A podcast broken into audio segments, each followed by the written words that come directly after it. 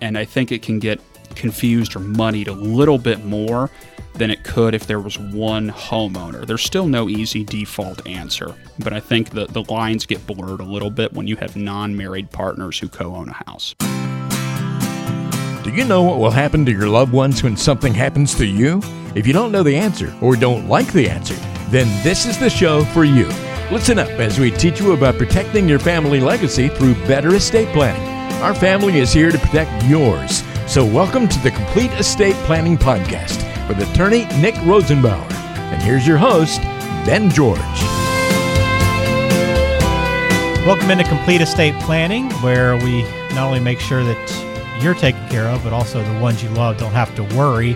And we go through a number of different topics on the show uh, to really kind of prepare you for any kind of scenario that you might come across when somebody passes away or just preparing uh, your own estate plan. And I think one that's kind of becoming more and more common are unmarried partners. They're, you know, a couple people that maybe are in their second relationship, right? Maybe have already been through a divorce and didn't want to get married officially, but everything else is about the same as it would be in a relationship. And the question is, what happens uh, in that situation for unmarried partners? So that's our goal today on this podcast. So it should be an interesting, very, very interesting conversation, Nick. And this is one that I think you're currently in the middle of working through, right? I have a number of these right now, and there's a couple different scenarios where it comes up. The first one is obviously if someone, uh, it's, if it's not a first marriage, I mean, just how darn expensive they are. And honestly, you know, I didn't have to do this, and neither did you. But uh, I don't know if your wife changed uh, and took your last name. But I think for the women, at least, the last thing they want to do is have to go and change their name again. I, I do, yeah. I do sympathize with them. Um, or sometimes, especially if it's uh, later in life, you know, they don't really want to go through the headache of doing it. And then another one, interestingly enough, Ben, and this is sad, I don't mean to make light of it, but situations where people were supposed to get married and then COVID canceled their wedding and right. they're in a holding pattern. So, you know, for all intents and purposes, and as far as they're concerned, they're married, but they're not allowed to have a wedding right now for some reason. Mm-hmm. So they're almost in limbo where they're they're married and they obviously are committed to each other, but they don't have the piece of paper uh, from the state uh, or from the church. So that's another one. But there's a number of different issues that come into play. Um, and unfortunately, and I, and, I, and I sympathize with people in this situation because the default answers aren't always done for you. Uh, where, you know, in a situation like my wife and I, everything is both of ours, it's all joint. Something happens to me, or happens to her, the spouse is going to keep everything, and then once both of us are gone, everything goes to my son. Makes perfect sense. We'll get into that in a little bit here. Um, but if you're not legally married, that can get a little bit. Uh, a little bit there's more ways we can we can go about it and there's not necessarily a default right answer especially when we have separate family okay so we have one spouse has their family from a previous relationship and the other spouse has theirs. And then it almost becomes a game of tug of war, not intentionally, even if everyone gets along, but you start looking into who becomes the priority my spouse, my partner, or my own family, my own children or grandchildren, which there, there's never a perfect answer there. But as you can imagine, uh, that can make for some tough conversations and a lot of mental heavy lifting, a lot of decisions that need to have more thought put into them than I guess a traditional default scenario, if, if there is such a thing. Yeah. There's definitely some extra care that goes into these situations. So we're going to try to walk you through that process today. We're going to go through some key areas housing, uh, finances, you know, your money, and then also the care, uh, who's going to take care of you or the other partner once one of you gets sick. So these are all the things we'll go through on today's episode. And again, we're going to put it up afterwards online at cincinnatiestateplan.com. If you haven't visited that website yet, please do. Yeah, you can check out all of our podcasts. We've gone through some great conversations on estate planning, but also Nick has a lot of other resources up there as well. And then, of course, there's a button right there on the front to schedule a meeting if you want to sit down and discuss anything we're talking about today even further, or if you just want to set up your estate plan. So it's all there again online, cincinnatiestateplan.com. All right, let's jump into this uh, conversation, Nick, about unmarried partners. So let's start with the house. Um, how does this get figured out, right? I mean, who owns it? How's it titled? Who gets to keep it? There's a lot of questions here. Oh boy, yes, there is. And Ben, obviously, and our listeners are probably sitting there thinking the house is one of the biggest assets, one of the most valuable assets that they own. Usually it's a big chunk of their net worth. So that's one thing to keep in mind. And also, it's where you live. So it's not as if we can necessarily just write a check. So, a couple different ways to go about it. If one partner owns the house on his own or her own, what happens if the house owner dies first? Does the other partner inherit and own the house um, outright? And then they can do with it as they want. Or if your partner, who's the non homeowner, inherits the house, whose heirs, whose family does it go to when the second partner passes away? Does it go to the second partner's family members because they now own it? Or should it go back to the family of the original owner after the second one passes away? So there's obviously no answer there. Another option is the partner who was the non homeowner doesn't inherit, okay, doesn't become the new owner of the house, but they're allowed to live there. Okay, so if uh, let's just say that uh, partner one passes away, who's the homeowner, partner two, and, and I don't think it's a good idea to kick them out necessarily because their partner passed away. So, do they get to live there until they pass away? And then does the partner um, who, been, who becomes the tenant almost at that point, and the estate becomes the landlord, does the partner have to pay rent? Do they have to pay the bills, the taxes, the insurance, the upkeep? You know, do they have to pay the homeowner's insurance on the house that is never theirs? Um, but they're getting a free ride. Do they have to pay rent? Do they have to pay property taxes? It's not their house, but at the same time, they get to live there without having to go buy their own place. Do they have to pay rent? I don't know. And then, Ben, what's probably coming into your mind, especially if the original homeowner who's passed away has a separate family, has separate children of their own. Right. Is it fair for the deceased homeowner's family and the surviving partner to be stuck in a landlord tenant relationship? Right. So if my wife and I were not married and we each had separate children and my wife owned a home and she died and I get to live there, well, then I'm living in a home that eventually is going to my wife's family. So I'm this tenant, and my wife's children are the landlord. And, and look, you have to do something, but you can see how that can certainly get hairy. Or what if uh, there's a current arrangement, let's say where the non homeowner is actually paying rent right now? So let's say my wife bought the home herself, I moved in, we never got legally married, but I'm paying rent or I'm paying half of the mortgage, right? So I'm basically paying rent to her. Do I get some sort of equity that can be passed on to my heirs if the mortgage payment's 2000 a month? So I've been paying $1000 a month for 20 years to pay this house off. Does that partner who's the non-owner get some sort of equity that can be passed on to their heirs or is it lost when I when we both pass away the house is sold or inherited by my wife's family. You'll notice, so it's basically, is it treated as a total rent relationship where obviously then you rent an apartment as soon as you move out you don't get any money back. It was never yours to begin with. Right. Or do you get credit for the payments that you've made towards the equity in the house even though it wasn't yours? Okay so and ben i'm not going to sit here and tell people what's the right answer we're just going through a few different options, um, and I hope this doesn't cause some knockdown, drag out fights between any of our listeners that this applies to. Um, there's a number of ways to go about it. No answers right or wrong in all situations, um, but that's what you have to look at. Okay, so, and that's just assuming that only one partner owns the house and they're the first one to pass away. All right. The last thing I can think of in this situation, Nick, is um, if both both partners are co-owners of the house. Bingo. That I think that actually makes it more complicated because I'm not saying there's a perfect answer, but at least we can get a clear cut decision on some boundaries for the first one. But let's say both partners purchase the house together, but they're not legally married. Okay? Few options here. When one partner dies, does the survivor keep the entire house So typically that's the way it works with the husband and wife. Like if my wife died tomorrow, the house is all mine and vice versa.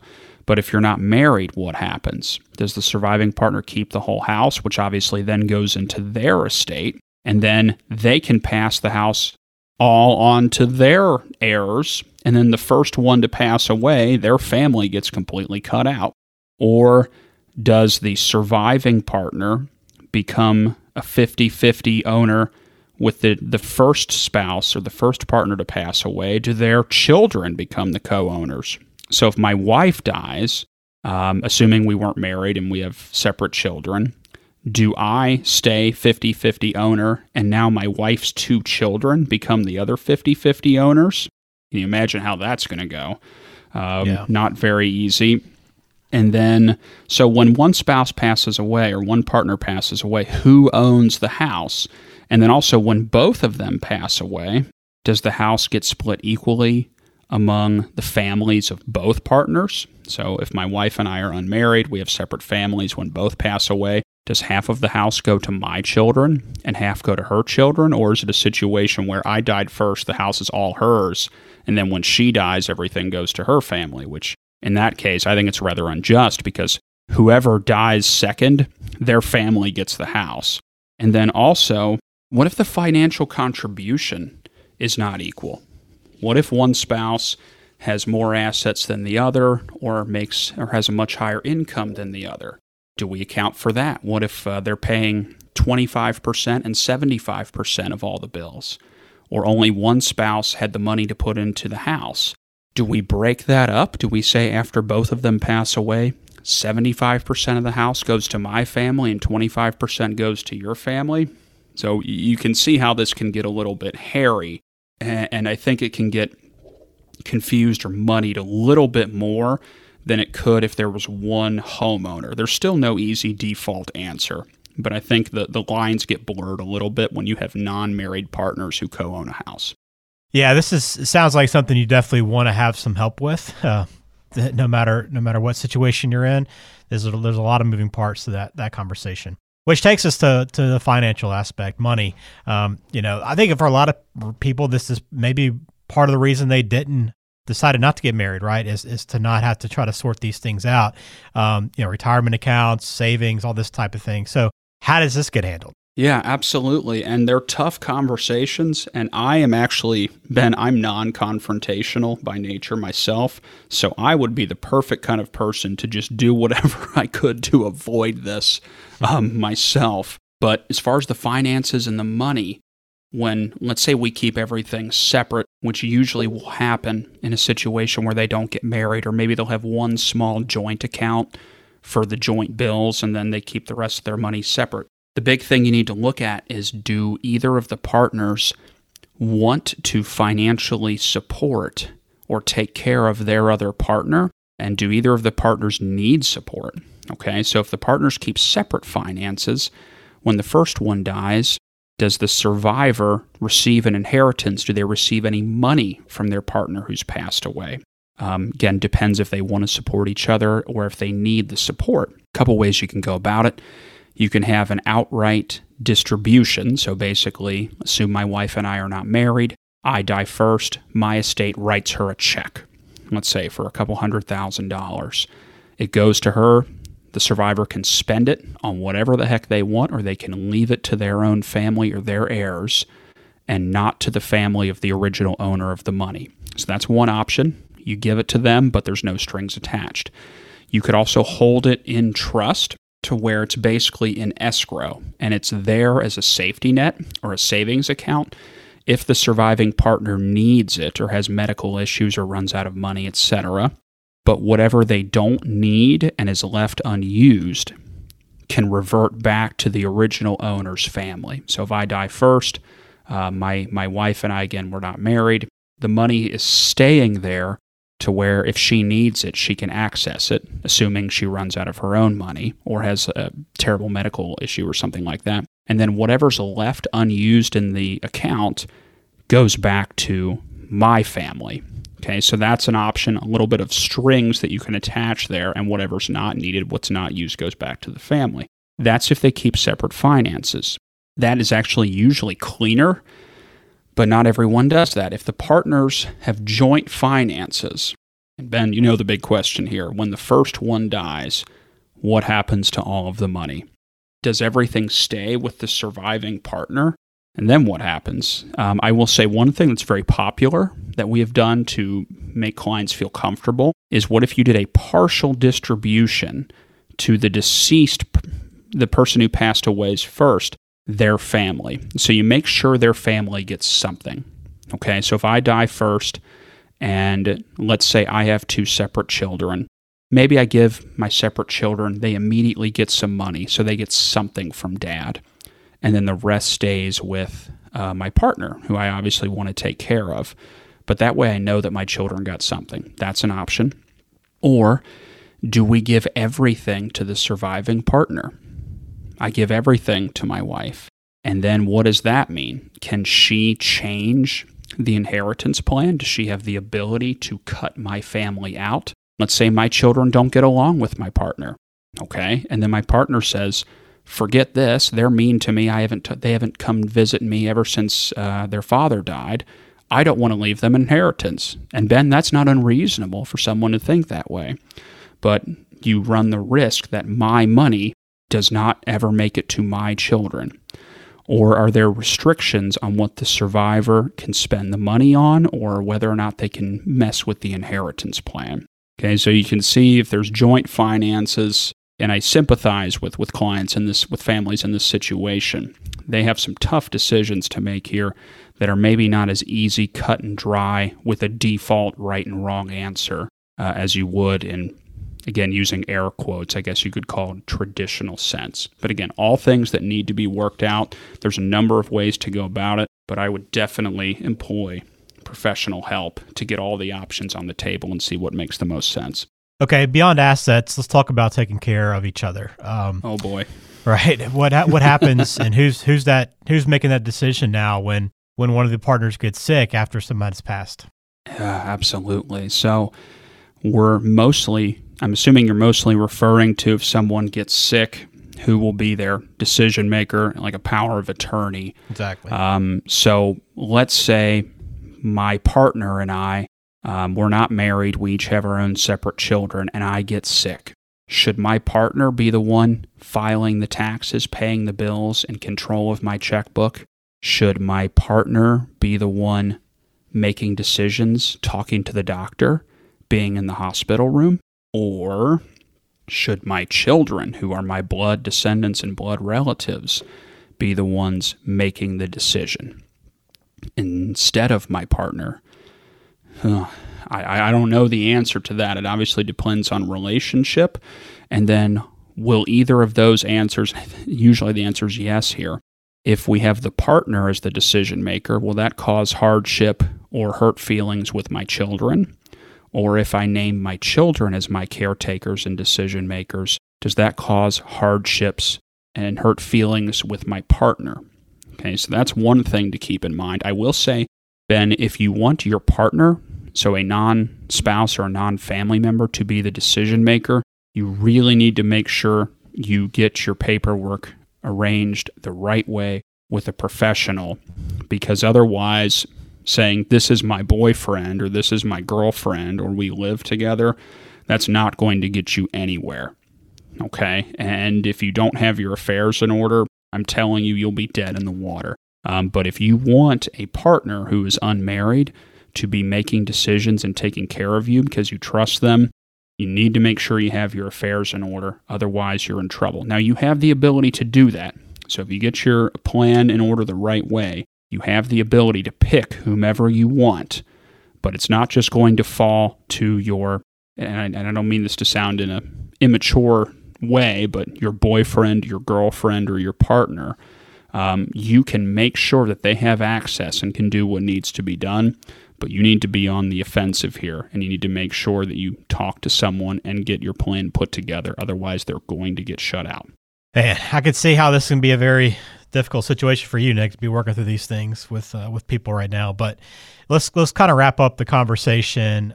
What what is the overall priority discussion, or what should it be for people um, in this in this situation? Do you think? Well, Ben, and it's it's not so much tough for me. I can lay all the options out on the table and I can do so in an impartial manner. And in the way I talk to my clients is say, I don't have a dog in the fight here. I think it's hard for the clients, the families that we work with, to come up with the right answer. But I can let them know all of the options and how that will play out in real life. But the problem is they have decisions to make too. Okay, so they have some heavy lifting to do on this as well, which is tough, but it needs to be done. If you avoid it, things will only get worse. The overall, I guess this all boils down to one sentence Are we prioritizing taking care of your partner, or are we prioritizing taking care of your children or grandchildren? As far as the house, as far as the money, and then as far as who is going to be your decision maker. So, who takes precedent? Your partner. Um, and do we discount them just because you didn't go get a marriage certificate or decided you don't didn't want to mess with it the second time around? Or do we discount their seat at the table just because COVID canceled or delayed your wedding? I don't know. It sounds silly. Or do we say, my partner is my partner, they're first in line, but obviously understand that that puts uh, your children, your grandchildren in the back seat. So it's a balancing act. There are a number of ways to go about it, and I think you can find a happy medium, but it all depends on circumstances. But we need to we need to sit down and talk about who becomes priority number one. Yeah, a lot of discussions need to be had in this situation. So if you find yourself um, in this spot and you're you know, maybe you, you, probably had some of these questions already. Hopefully, you got some answers today on the podcast. But if you want to go even further with your specific situation, encourage you to reach out to Nick over at Rosenbauer Law Office. But you can find him online, CincinnatiEstatePlan.com. There's a schedule a meeting button right there on the front, a big orange button. You can't miss it. Um, so click on that, schedule meeting, go through the situation, and, and kind of get ahead of it as much as possible. That's always such an important thing to do, and uh, we encourage you to do that. But man, Nick, this is a this is a very interesting situation. I wouldn't have thought so much goes into it, but I can understand now why it does.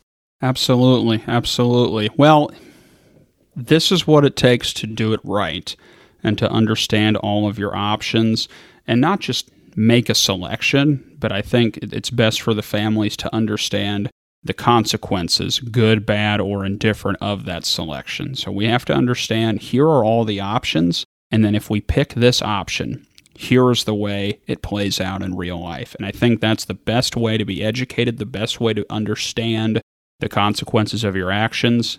And that's the best way to get it right. Takes a little bit more time, takes a little bit more brain power. But working with a, a professional who sees this all day, every single day, that's your best shot at having all the information and making an informed decision. It can be done. Just know we have a little bit of work to do to get it there. Absolutely. Well, thanks for the time today, Nick. Appreciate it as always. Encourage everyone to subscribe to the show, please. If you haven't already, spread the word. We appreciate everybody that has. We've seen a lot of growth over the last few months, especially, and we appreciate everyone that's reached out. So, uh, thanks again for listening, and we'll talk to you again on the next episode of Complete Estate Planning. The Complete Estate Planning Podcast is brought to you by the Rosenbauer Law Office, based in West Chester, Ohio, and serving the entire Cincinnati area. The show is available on Apple Podcasts, Spotify, Google Podcasts, and everywhere you listen to podcasts. Subscribe to the show on your favorite app today and never miss an episode. Just search for Complete Estate Planning with Nick Rosenbauer to find us, or visit CincinnatiEstatePlan.com to listen to past episodes, to contact Nick, and to learn more about protecting your family legacy. That's CincinnatiEstatePlan.com. This show is for informational purposes only and does not provide any legal advice. Information on this show may not constitute the most up to date legal information. Please do not act or refrain from acting based solely on anything you hear on this show. This show does not form any attorney client relationship with the Rosenbauer Law Office, LLC. Please seek the counsel of a qualified attorney before addressing your own estate planning needs.